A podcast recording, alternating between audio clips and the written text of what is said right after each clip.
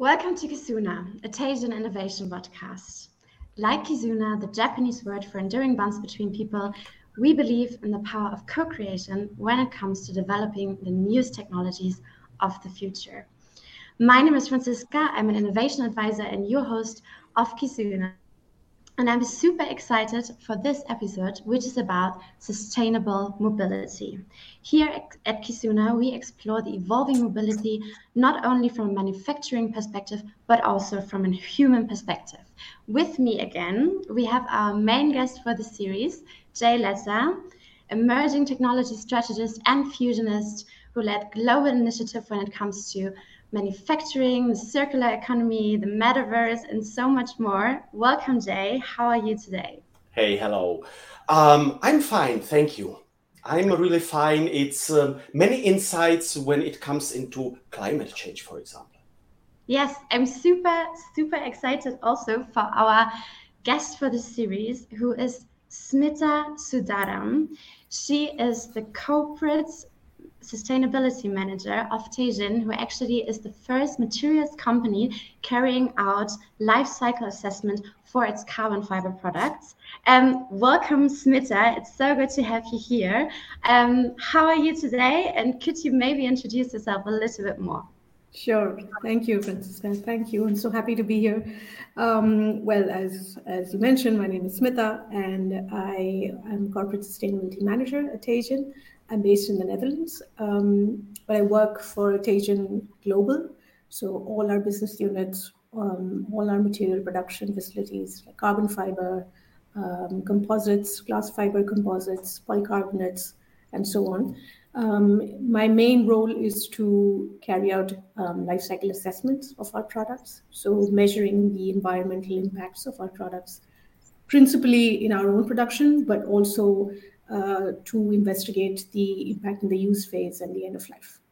Um, hmm. That's what I mainly do, but I also support our company in um, calculations like avoided emissions and um, reporting frameworks and, and setting targets and so on.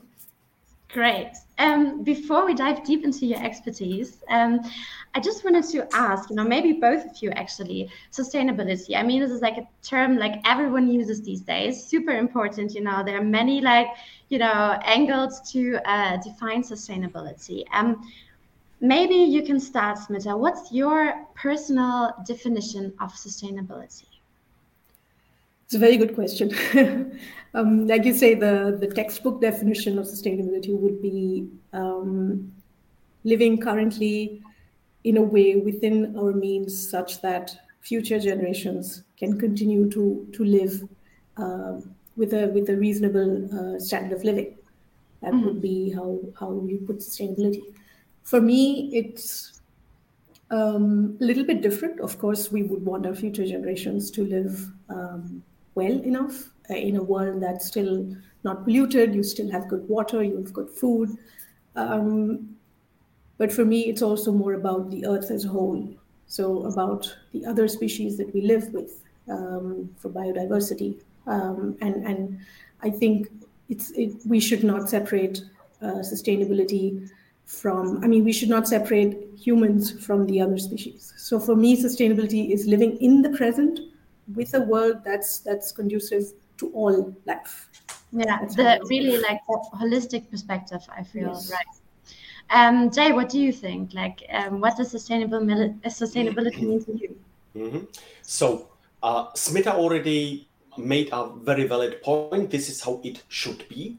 Um, mostly the people struggle with it because if you are listening, especially to corporates, they see it from an economic perspective. So when you some bigger corporates when when i've heard during the, the, the press conferences like sustainability means for them that they make sustainable uh, profits. This is not sustainability. This is greed. If we stay in this economic consideration then it would rather be like you have a bank account and you only withdraw how much you earn. Mm-hmm. so not living on your future costs being in balance so that you do not need to be scared of the future. Currently, what we are doing, we have completely overstretched our account. We don't have money. anymore in this account. So this is from this economic perspective how to describe it. If we are going through the the holistic perspective, if we are looking into um, we as humans, we as planet, we as part of this whole ecosystem, and this is important. It's an ecosystem. It needs to be in balance. Everything mm-hmm. is depending on something else. There is nothing that is completely, let's say, unnecessary. Even, let's say, the mosquito is necessary. So being aware of this.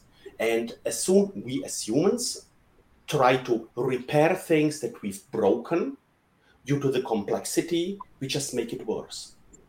Mm. So sustainability would mean in an optimal, in an ideal phase that there is someone who has this holistic overview and simply slaps your fingers as soon as you find to overtune something just because of your ego. Mm. Um, looking, um, you know, from an economic perspective and the the pandemic, um, what do you think? I mean, maybe maybe Smitha, you can start here. What are the key learnings? What did we learn here? Because sustainability, um, also when it comes to manufacturing, is really also a mindset, I think. Um, and what are you know the key learnings you think we earned, you know, from this pandemic? Mm, it's actually a very very good question, and um, I would say one of the main ones, if it comes to production, if we focus only on production, is um, how important it is to localize your supply chain, localize your own um, production process. So clearly, we faced um, shortages of a number of things which we're still facing, for example, semiconductors and, and other materials to, to make um, electronics and electrical products. Uh, shipping was a problem so a lot of materials were, were in places which we could not access due to lockdowns. So I think from from strictly from production perspective, it was how you you have to make your production as local and as um, tight as possible.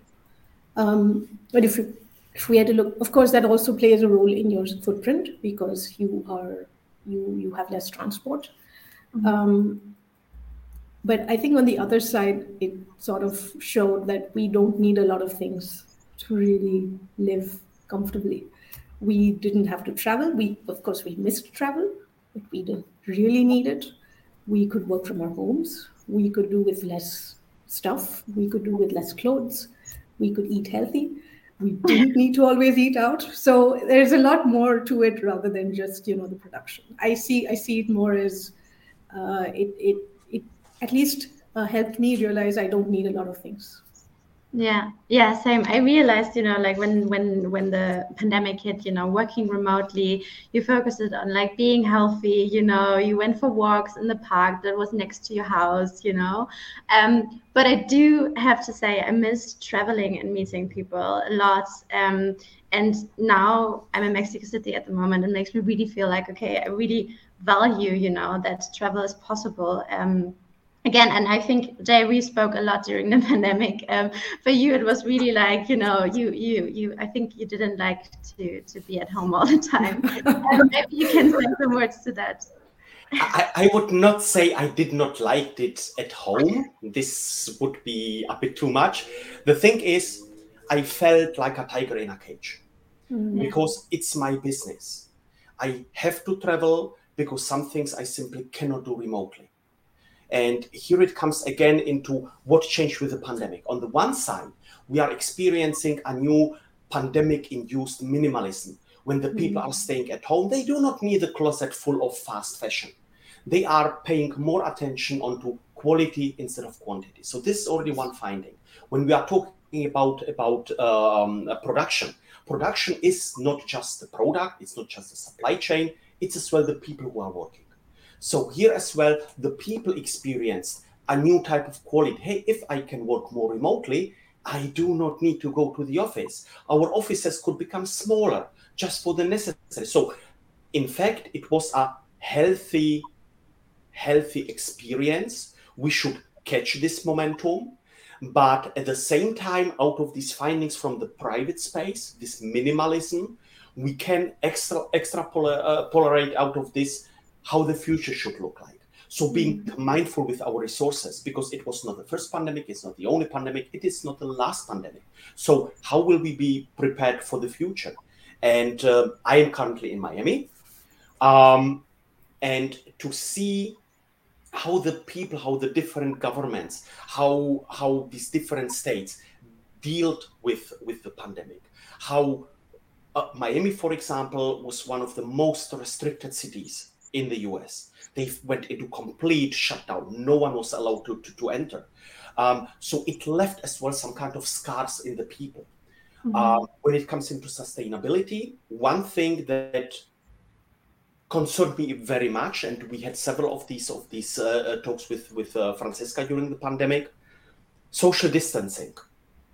This is something it should not have been named social distancing. It should have been called um, physical distancing, and we needed something to stay close from the social perspective. This is as well part of the sustainability. Sustainability mm-hmm. is embedded into the whole ESG. Mm-hmm. Is embedded into how we take, how we will be in the future. So not just uh, um, not just our economy, not just our environment. As it's as well, we don't have enough focus on our social behavior. Mm. That we are getting sick, that uh, if we work too much, and there are some people who simply need to work much, um, it does not mean that everyone needs to do it. We are different people, not just introverts and extroverts. You, we have as well ambiverts and omniverts. We have to understand this when we are going into the working level. Um, some people, when they've been in lockdown, in home office, for them it was paradise.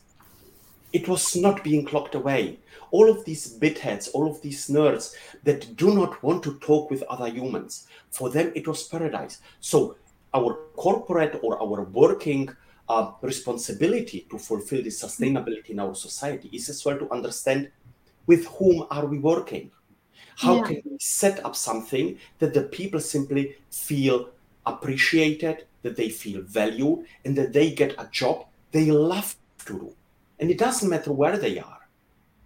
Yeah, maybe we can actually speak about um, this, like you know, phenomenon being connected when it comes also to life cycle assessment, because I think like it really has something to do there that we have to be connected also across all the departments. And um, maybe you can tell us a little bit more about, um, you know, how to work and um, what are the strategies there, you know, and also about the matrices, um, you know, that you use to measure.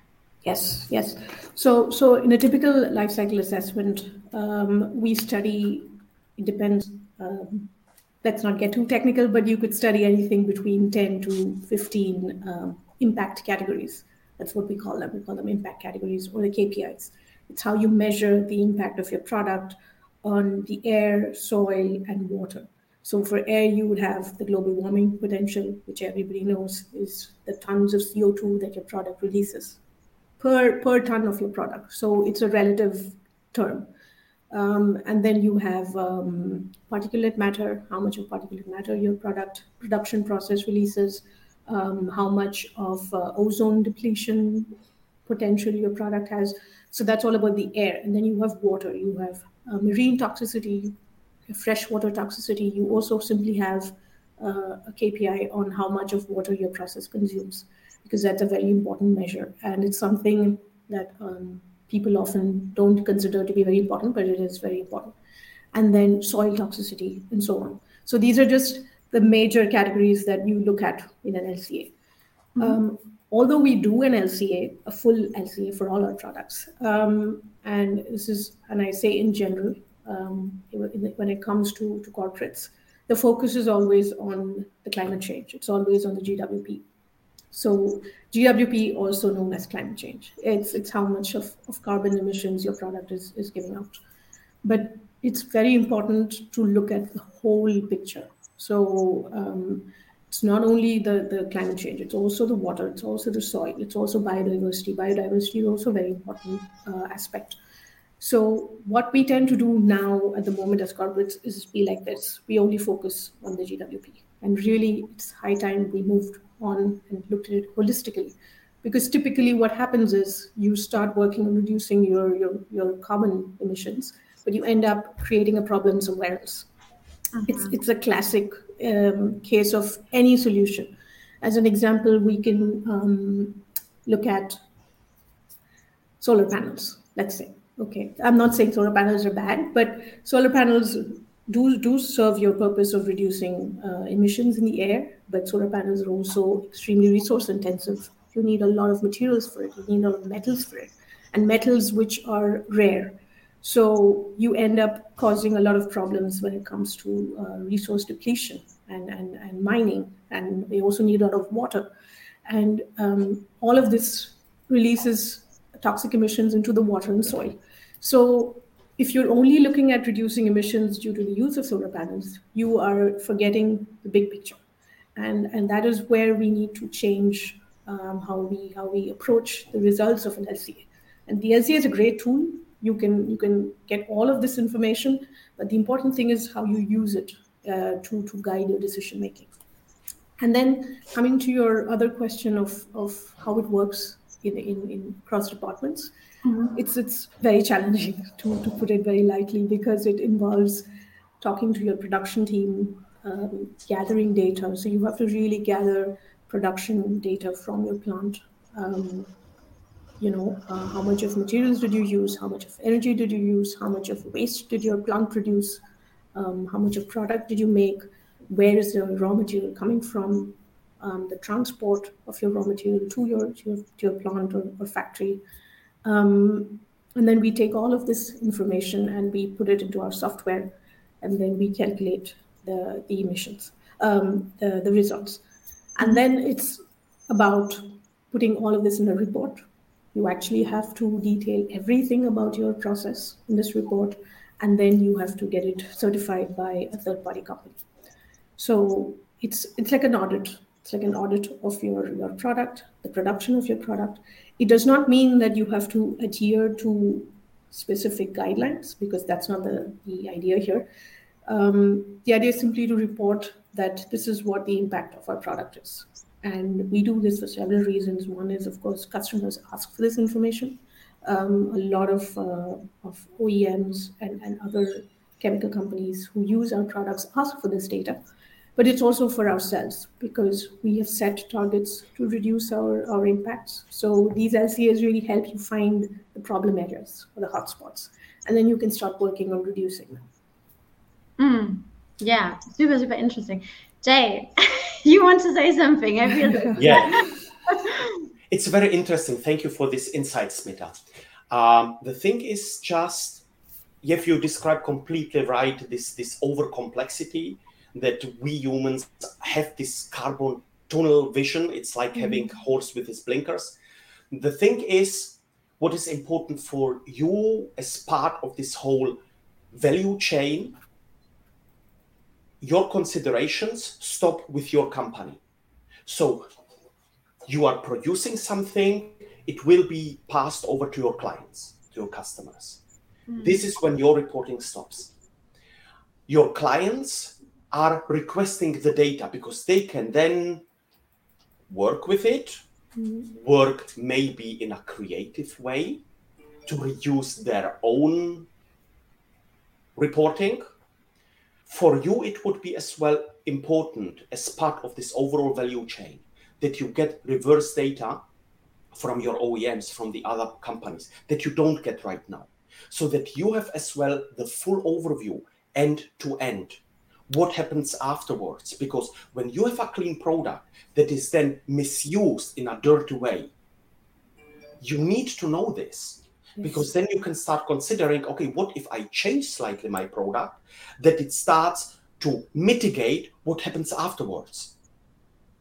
Mm. yes yes that that's that's very true. And that is where this this whole concept of, of collaboration and working with your value chain eh, comes in and yes Teijin has been um, working on that uh, it's very important without which you basically you, you're right we have only half the picture basically when we come to our own product. And it's important to also understand what happens in the use phase, what happens at the end of life. And the idea is hopefully in the future with these um, platforms, with these, these blockchain based platforms, where you can really track each material, you can track who gives you what, you can track what happens with your product, and finally what happens with it at the end of life. You would start bringing it back into the chain and, and start making um, the same product, hopefully, Um, but I, I, totally agree with you. At the moment, we still have a lot of work to do when it comes to traceability and bringing things back in the loop. What yeah. we might need here is uh, a new understanding. It, uh, the, the mindset needs to change because currently only a few will share this data. They will not present this data in if it's in blockchain, if it's wherever, because they consider it as your secret. Mm. And this is wrong we are hiding behind, behind secrets. Of course, we should protect our secret source, but the rest for the overall value chain needs to be transparent. This is well something that majority of the people don't understand when they talk about blockchain. The blockchain is about transparency. Immutability comes through transparency. Mm-hmm. It's not I'm hiding everything behind a huge fortress. Mm-hmm. So here, this overall, we have to unlearn our old behavior, this competition.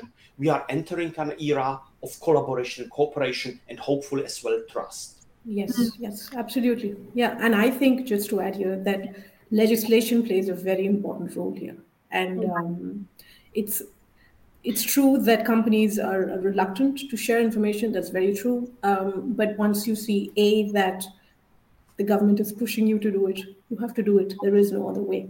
And the second thing is, if all your peers are doing it and um, your customers demand it, slowly uh, there is a shift. I, I, see it within our company, I see it in the industry as a whole, that once everybody starts going there, you also eventually get there. The question is the speed. Uh, do you get there in two years or do you get there in 20 years? Mm-hmm. But yes, and, and, at this time, speed is very important. So, yeah. Yeah. yeah. Um, Jay, maybe we can talk at this stage about, um, about Catena X because I feel like this is like a project. um, um, yeah, mm, what do you? I mean, because it sounds like it sounds perfect actually to me. But what's what are what are the problems here, or why you know um, is this still a challenge? You know, I mean, it's over engineered. Yeah, okay. it's over engineered. This is the issue. Um, we Germans we tend to make things over perfect we fine tune everything and we mess it up. With Catena, it's similar, like with Gaia X, with all of these initiatives, they are super important, yes. But if OEMs or major industries are setting themselves or putting themselves into a position into deciding into the steering committee and let their suppliers just be on the working level so command and order um, it cannot really work. So right now in Catena, for example, there are several streams as well to hmm, maybe set up alternatives because there is a clash. Um, the other thing is corporates, big entities are trying to get the best piece, the one with the cherry of the cake. So of course, it's uh, Smitha mentioned legislation. Um, you see, for example, what happened uh, uh with this uh, uh, leaving the combustion engine by 2035 uh, in, in Europe. If you allow the ones who are responsible for this misery to describe all of these, these processes, all of these measurements, all of these, these milestones, and so on, they start to blur it. So, right now, this leave the combustion engine has a small embedded if we can use synthetic fuels, then it's okay. Synthetic fuels are still local emissions. Plus, you are using crap loads of energy to produce something that is inefficient.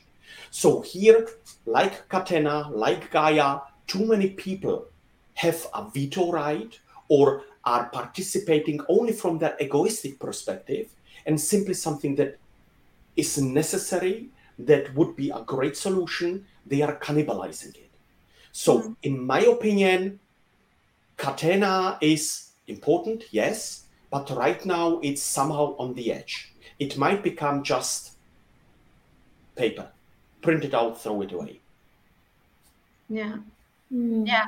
Smitha, what do you think? Um...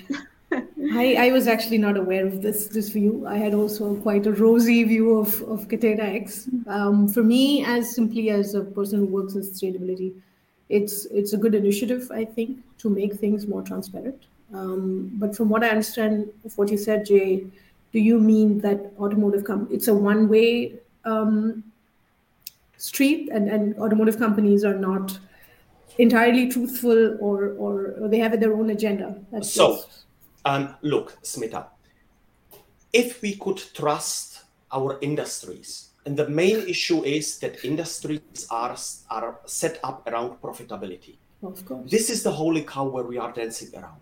Yes. It's and the thing is, if you imagine this profitability as the light bulb in the center, and everyone is standing around, you don't see what is behind you. Mm-hmm. So you are just focused on this one thing. It's it's simply the system how it works. Yes. If um, our automotives, for example, if we stay with automotives, if they would be the shiny, great advancement through technology and so on, something like 2015 Dieselgate would not have happened. In many of these corporates across the industry, till 2019, sustainability was just a title on your business card. It was an empty office. That simply, like in previous times in, in, in the early 2000s, security was just a title no one really cared about because it's something that you cannot grab, that does not bring you, that does not fulfill your KPIs, OKRs, ROIs, the whole alphabet of horror. Instead of doing the right thing, we are obsessed with doing it in the most profitable way. So means save money or make with it money. So analogy to the security is I don't see the value. I'm paying a, a, a, few nerds that are doing something. They just cost me money. And I only see how much I, uh, money I lose when something bad happened. So through these iterations, cyber security, cyber defense became very, very important. Mm-hmm. With sustainability, something similar. It just costs you money. You need certification. You need people that don't do anything valuable from the perspective of the controllers and accountants. They are doing some virtual blurry stuff. No one gets it.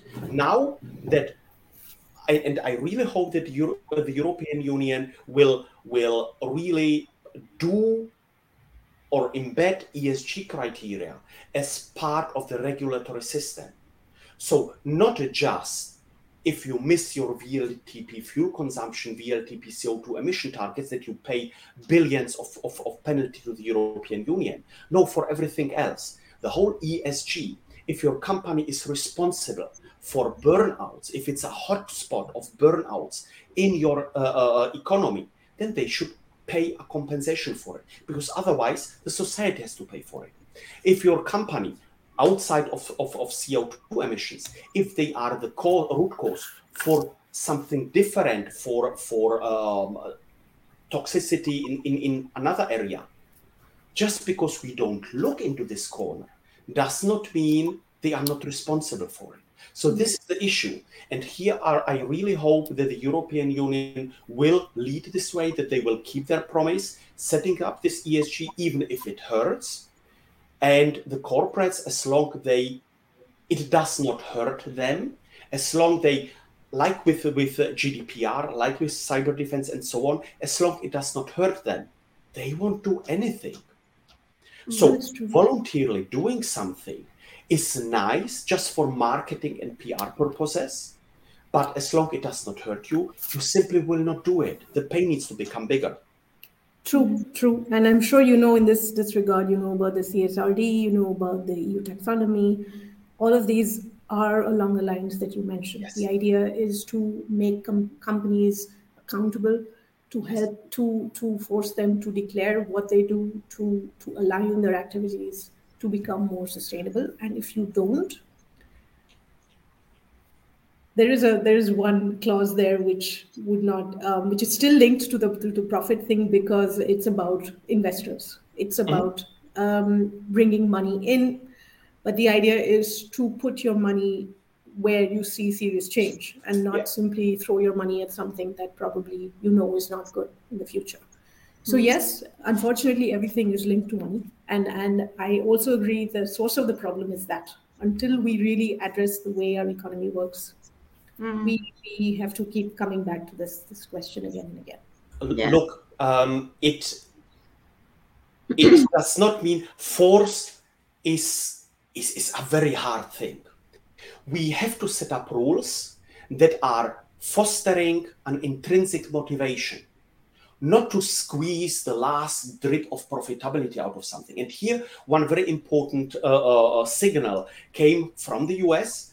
This business club in 2018, I think, when 180 CEOs signed, it doesn't matter if they fulfilled it, but it was a clear sign that they want to shift away from uh, shareholder orientation towards stakeholder orientation, mm-hmm. being having, let's say, from one of the corporates where I've been involved, they have even planned um, that the CEO will sign several contracts. One contract should have been with Planet Earth, the second one with the employees, the third one with the uh, customers, uh, four or five contracts. So this means, of course, it never took place because this was too radical, but it's an, already a good idea. It's a mm. commitment where you sign for it that you will behave.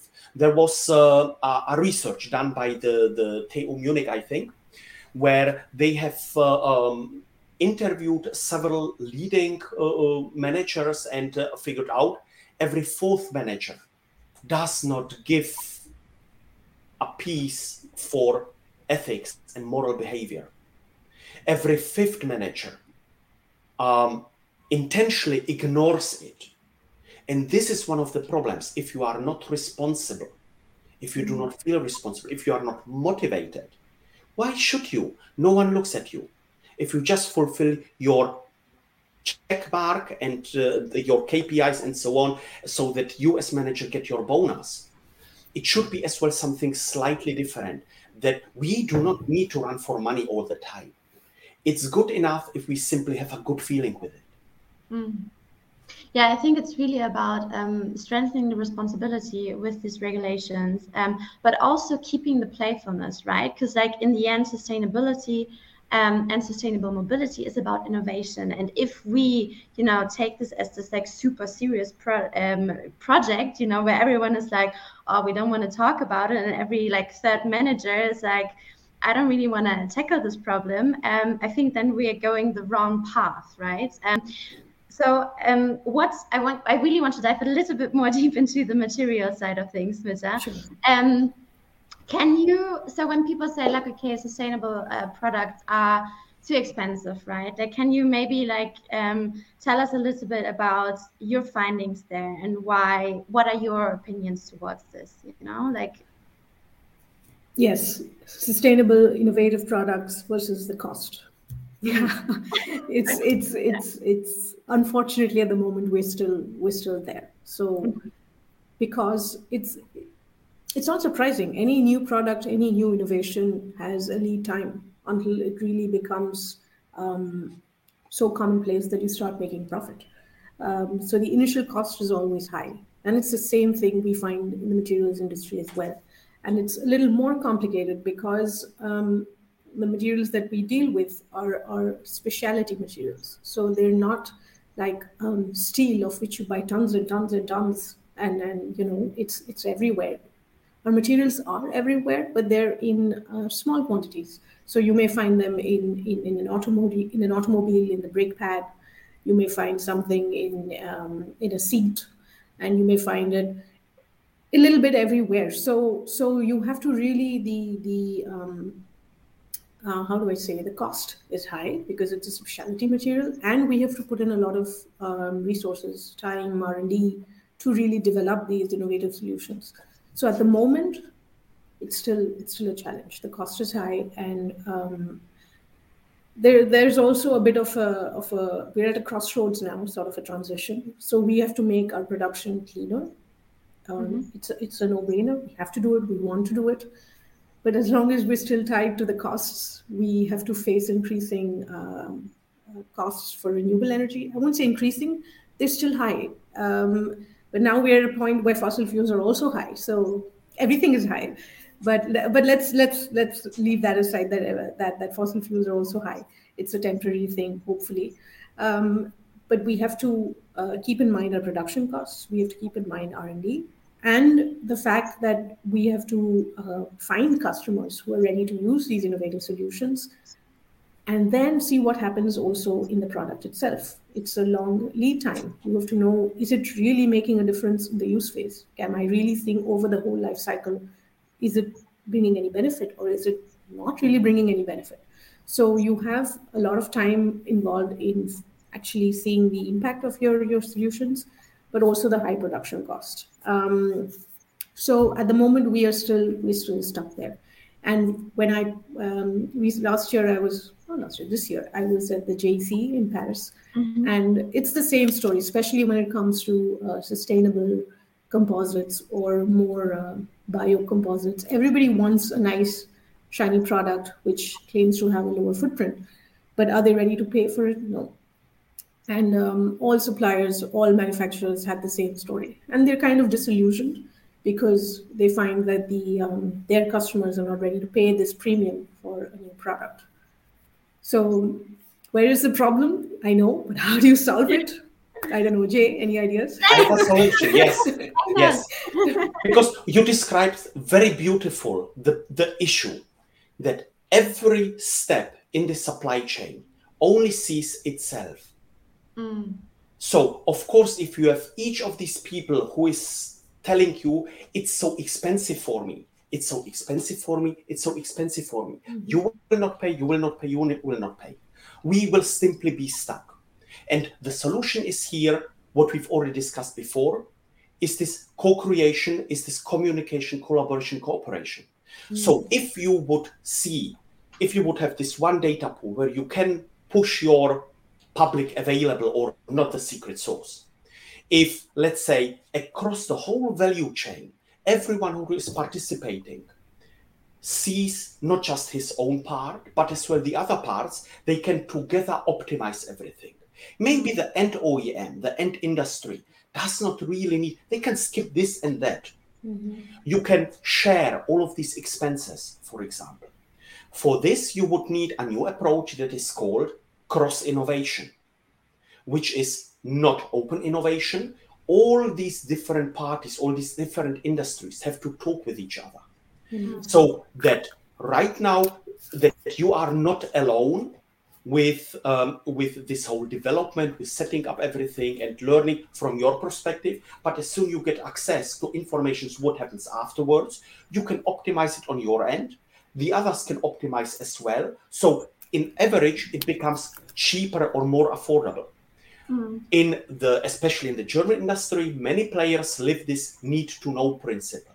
So you, as part of the supply chain, get only the information, the small mm. piece of information that you need for your job. But you need far more information to be of value.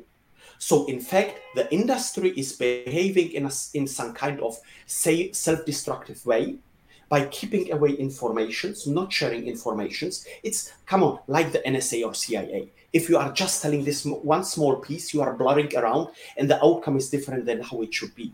So cross innovation is crucial for for the future. If you want to learn more, yeah, I've made a note. I will read it out.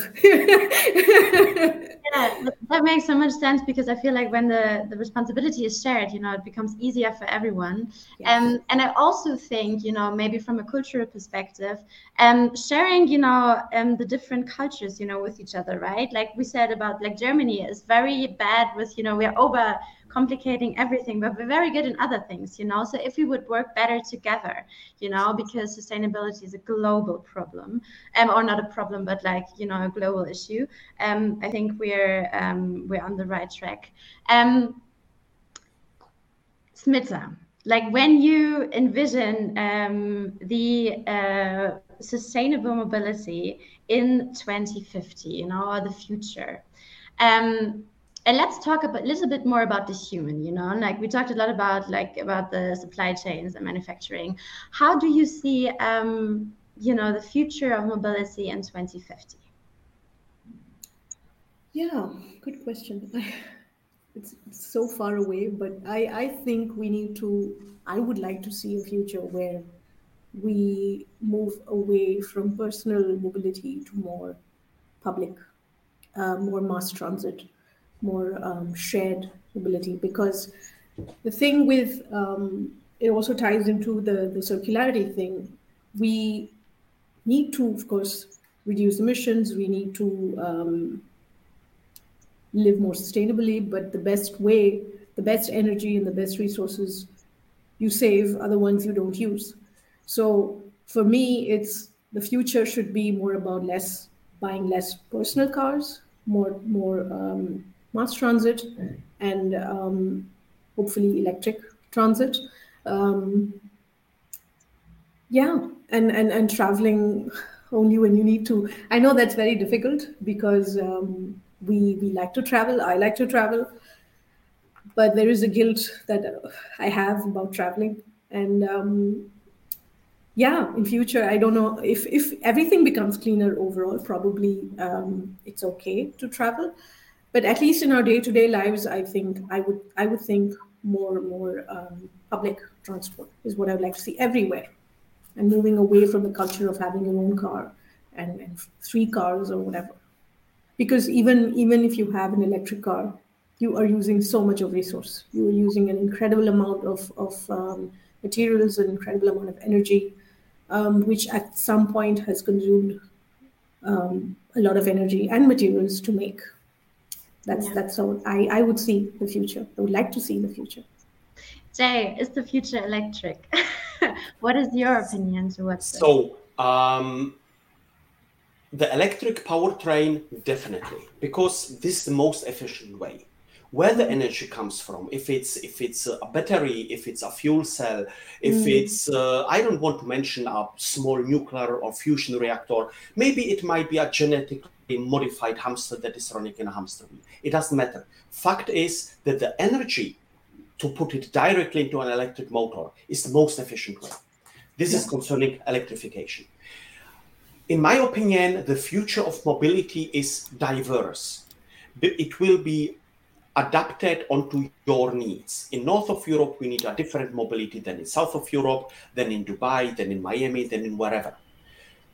I see, for example, a huge trend as well in nautical areas towards electric ships using more sails, um, having a, a, tanker that has this, this huge kite that simply supports it. So I see here maybe even a new way of travel. Imagine, for example, if we, we would have in 2050 airships again, a completely new kind of travel, a more sustainable kind of travel, more sail ships again. Um, I definitely within Europe, if it's not too far away, I mean from from Munich to to, to Lisbon, uh, with a, a, train, it's not really fun. Uh, but I would like to travel more, far more with train. For this, we need as well a different railway system. It needs to be, you need to, to sleep in it. Uh, you need to be able to get your stuff. If, like in Germany, sorry, again, Germany, um, if you are even not, not able to take a phone call because there is no this connectivity, it sucks. Mm-hmm. So here, when we are talking about human centricity and mobility is a human need. It needs to adapt on our needs. It needs to be clean enough. It needs to be comfortable enough. It needs to be affordable. So, future of mobility, when we are strong enough to demand it, will be more about this sharing these mobility spaces. If it's via cars, autonomous cars, however they will look like, uh, 10 seaters and so on, uh, massive more public transportation. Um, it will be a cross country mobility, more trains. Um, long distance mobility, we see electric planes uh, we see fuel cells, uh, more mm-hmm. hydrogen, and so on. So, in my opinion, if we really can overcome this momentum of preserving what we have now, this fear of losing it, our vroom vroom that majority of the people do not realize is not the engine that you hear. It's a synthetic generated sound because over 35 kilometers per hour, the loudest thing on your car are the tires. So the sound that you hear in the inside of the car comes from a loudspeaker. So he's simply overcoming, unlearning all of this old stuff and being open for the uh, for the new stuff. Then, of course, 2050 will be a Cambrian explosion of mobility niches where we use them how we want, when we want, and it will make fun. How can we unlearn? Because I feel like I think this sounds really, really good, but how can we um, change our mindset here? Like, um, what can we do maybe tomorrow or even today um, to really make this work, work day? Like, what's your acceptance? Unlearn. The first way for unlearn and unthink is you have to accept that the thing that you have now is not forever and that it's okay to let it go. Mm. Unlearning, really, the first process is to realize that things are not eternal. I do not need, when, when I think back, four cylinder vehicles, six cylinder vehicles, eight cylinder vehicles, and so on. It's, I mean, we started somewhere. We can go back again. We can do it in a different way. Before the cars, we had horses. Everyone was so scared of losing his horse. Then came the cars. Well, after the cars will come something different. So, unlearning means to accept, to embrace, to be positive about this. Hmm. Yeah.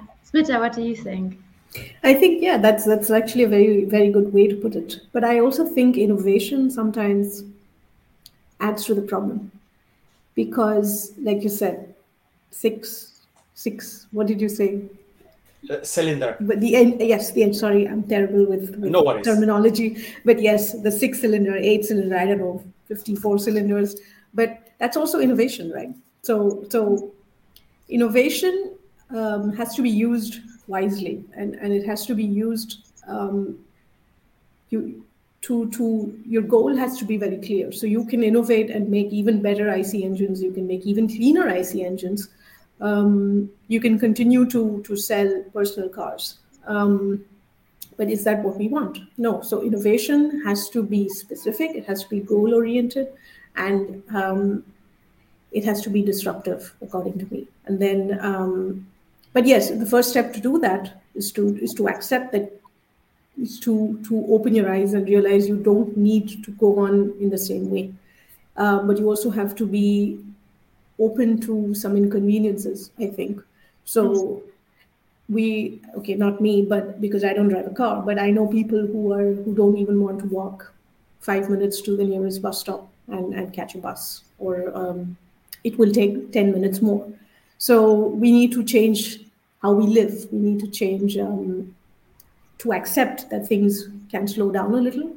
And I think that's also what the pandemic kind of taught us that yes, you can slow down, you can live um, a little bit more in a more relaxed manner, and then accept that these things will not be as convenient as they were. So if I, need a shared car, I need to probably check the availability, I need to book, but I need to do these things. I need to spend 10, 10 minutes in my day to plan this. So I think it also involves changing yourself and the way you you approach things. Yeah. It's expectation. We are our life is we ex- experience it or we understand it as chaotic because it's not predictable. So these inconveniences are part of our life. If you let's say go to the bus station and it was everything timed and the bus is simply delayed, it's inconvenient. Okay, it's I, I don't like it, but come on, this is life. Does it yes. really hurt me?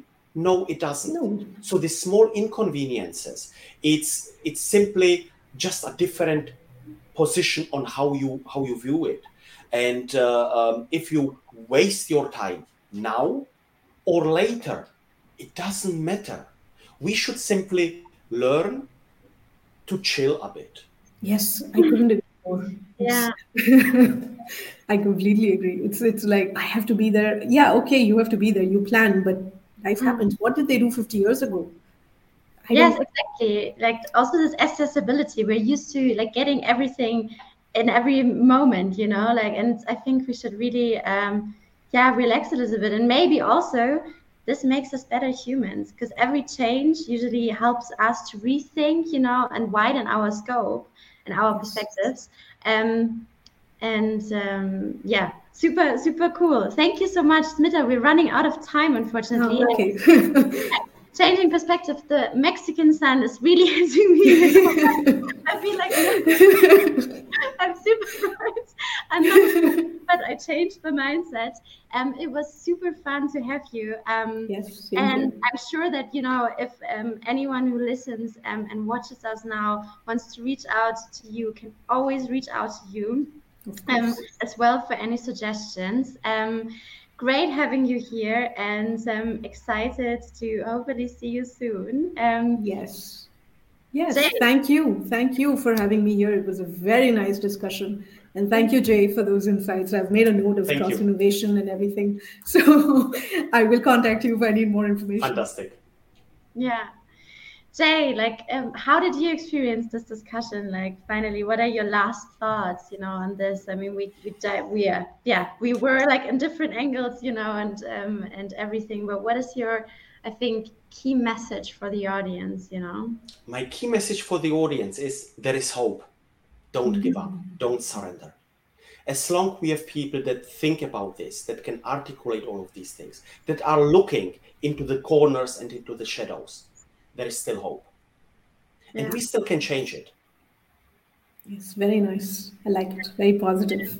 yeah, it gives hope. us it definitely gives us hope. Yes. Yeah, hope and act. I think like especially, you know, for the younger generation, like sustainability is a really emotional topic as well. And I think there are solutions out there. Um, it's just a matter of time and also co-creation, like working better together, strengthening transparency and trust and really changing our mindset bit by bit. Um, and it will take time, but it's possible.